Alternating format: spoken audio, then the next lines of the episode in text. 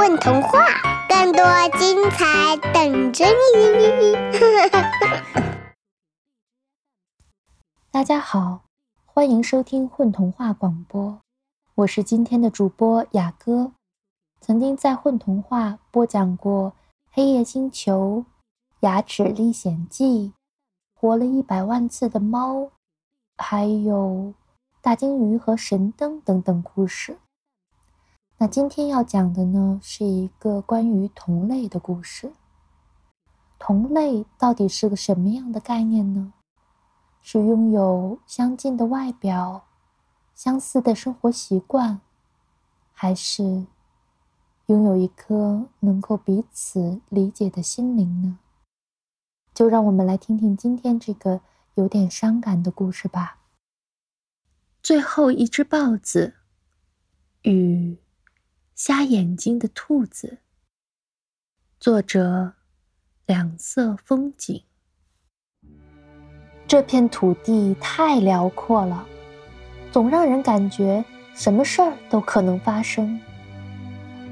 每一天，我都要展开翅膀，从一棵树飞到另一棵树。就在这样的过程里，能看到许多稀奇的事情。比如前阵子，我看到了两个形影不离的身影，一只豹子，一只兔子。那也许是这片土地上最后的豹子与兔子了。记得从前，豹子和兔子都是很多的，并且豹子总在追赶兔子，追上了，一扑，一咬，世界上的兔子就又少了一只。谁也没想到的是，当兔子慢慢减少，豹子也渐渐地看不见了。所以你能理解，一只豹子和一只兔子的组合，对我有多么新鲜的吸引力。何况，我还发现，那是一只瞎了眼睛的兔子。豹子和兔子，我喜欢躲在树上偷窥它们。最感兴趣的就是那豹子为什么不吃兔子？不但不吃，那豹子还对兔子怎么说？挺好的。因为兔子看不见，豹子就让它叼住一根树藤，自己咬着另一端，带着它四处走来走去。看不见就不方便找东西吃，但豹子总会将兔子领到水草丰美的地方，一低头就能吃饱喝足。看不见就不容易躲开危险，但是一只老跟豹子在一起的兔子，安全系数总比危险来得高吧。我注意到这片土地上的其他狠角色，比如狮子，比如秃鹫，它们时常远远地打量着奇怪的一对，咬牙切齿，摩拳擦掌。它们肯定跟我有着同样的疑惑，难不成那豹子养着兔子是为了自己享用吗？那只被照顾得极好的兔子，有着油光水滑的皮毛与不算消瘦的身材，但豹子要吃掉它，仍然只是一口的功夫。今天运气不错，我偷听到了豹子与兔子的对话，我得承认我差点没有笑出声来。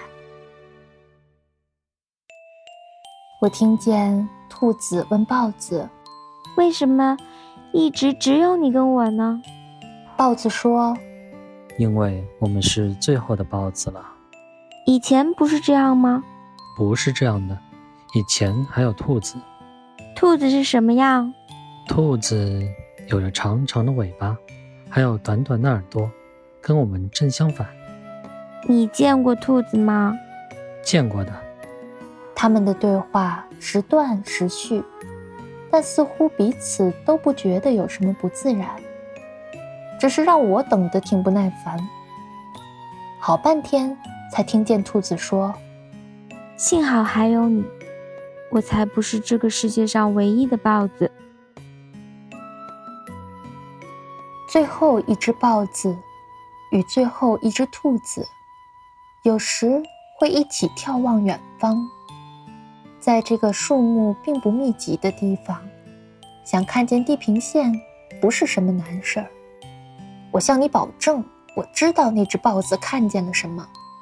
它看见了一群一群的豹子和一群一群的兔子，看见豹子在追逐兔子，但是一眨眼，豹子和兔子就都消失了，只剩下它这只豹子和他身边唯一的兔子。每逢那时，我就觉得豹子凝视兔子的目光充满了哀伤，那已经不是看待食物应有的目光。而瞎了眼的兔子，他又看到了什么呢？他什么也看不到，他暗浊的眼底倒映的只有一直陪在身边的豹子。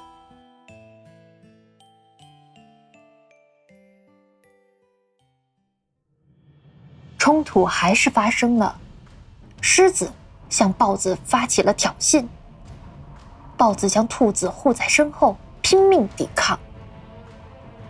那应该是我期待已久的一场好戏，但我却看得浑身发抖，爪子几乎把树枝拧弯了。那不是这片土地上最后一只狮子，不过它似乎并不关心这个问题。他以压倒性的强大节节逼近，豹子显得非常吃力。危险！我差点叫起来。穷于应付狮子的豹子，没有注意到来自空中的趁火打劫。眼看他的背部就要遭秃鹫的铁爪抓伤了，就在千钧一发之际，我看见那只蜷成一团的兔子突然站了起来，迎着风的来势，它神奇地弓起双腿，用力蹬去，正蹬在秃鹫错愕的脸上。我惊呆了，秃鹫惊呆了，豹子惊呆了，就连狮子也惊呆了。反应过来后，豹子立刻叼起兔子，跑得没了影儿。真是一只不要命的兔子啊！我感叹。哦，还有那豹子，也很不要命。不要命的豹子在叼起兔子时，还温柔地注意到不要咬伤它。那一天，我栖息在一棵树的枝头。天色未亮，我就被一阵嘈杂的响动吵醒了。睁开眼，我惊讶地看见一头巨大无比的铁鸟在头顶盘旋。铁鸟慢慢降落，出来一些用两只脚走路的动物。我想我知道那是什么动物，它们的智商远超过这片土地上的任何生灵。我预感到将有什么巨变。果然，他们推出了一个很大的箱子，打开来，放出一大堆蚂蚁般密密麻麻的兔子。他们欢蹦乱跳着，庆祝来到这片崭新的天地。两只脚的动物们回到了铁鸟的肚子里，又是一阵吵死人的声音。铁鸟飞走了，天也亮了，阳光洒下来，照见草丛里一簇簇摇曳的长耳朵。我突然有一种冲动，很想马上看到那只最后的豹子，以及已不是最后一只的兔子。当太阳把所有的黑暗都照亮后，这片土地迎来了好久不见的生机。我展开翅膀，从一棵树飞到另一棵树，看着那些曾跟豹子有过恩怨的狠角色奔走相告着一个好消息，个个喜气洋洋的。终于找到那只豹子时，他的脸上写着已经什么都清楚。风里蕴藏着许多讯息，我知道他光靠闻就能掌握远方的事情。那只瞎眼睛的兔子正安逸地享受着一串果实，豹子在他身边一动不动。半晌，终于动了，他叼起树藤，兔子立刻自觉地衔住另一端，豹子慢慢地走着。我比他待的地方高，我能看见他正走向一片聚集了许多兔子的野草坡。对于豹子这不速之客的拜访，草坡的新居民显然吃惊极了。而当他们看见那只与豹子近在咫尺的兔子时，吃惊的连跑都忘记了。豹子扭头一拽树藤，瞎眼睛的兔子被带进了他的同伴之间，然后豹子头也不回地走了。风吹过，草丛中的长耳朵摇曳着，拼成一个个问号。你好啊，你们是和你一样呀。啊，这么说你们也是豹子？豹子，你可真逗！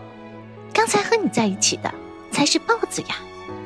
我知道呀，难不成它还会是兔子吗？我还以为我们俩是世界上最后的豹子了呢，没想到还有这么多同胞。对了，它在哪儿？我感觉不到它了。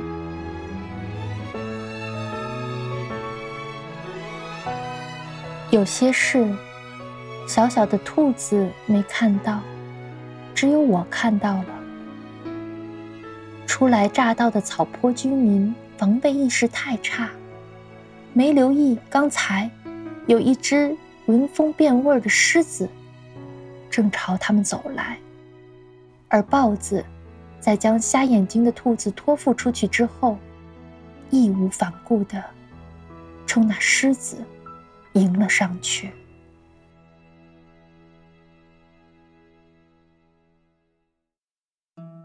时间过得很快，兔子们的到来的确在一定程度上拯救了这片土地。又是那排忙忙碌碌热热闹闹的景象了。几乎每天都有对兔子情有独钟的外来客千里迢迢赶到这里来安家，只是不管迁来了多少新居民，我始终没有再看见豹子。也许就像曾经的那只豹子所悲观感应到的一样，它真的是世界上最后的一只豹子，但也或许不是。至少我知道有那么一只兔子，尽管生活在兔群之中，尽管除了眼睛看不见之外与它们没有任何不同，却坚称自己不是兔子，是豹子。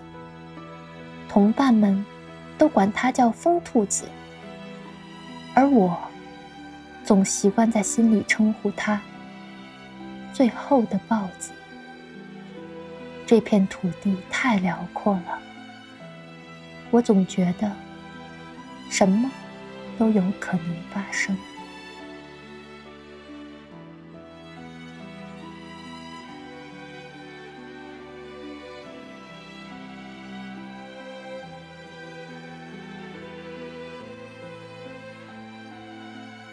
大家好，我是朱小七，我是故事里的瞎眼兔子。大家好，我叫宝丁，我是故事里的豹子。大家好，我是何小畅，我是故事里的兔子甲。大家好，我是何畅，我是童话故事里的兔子乙。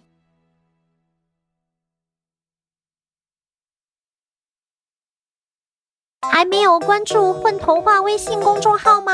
每日有礼哦。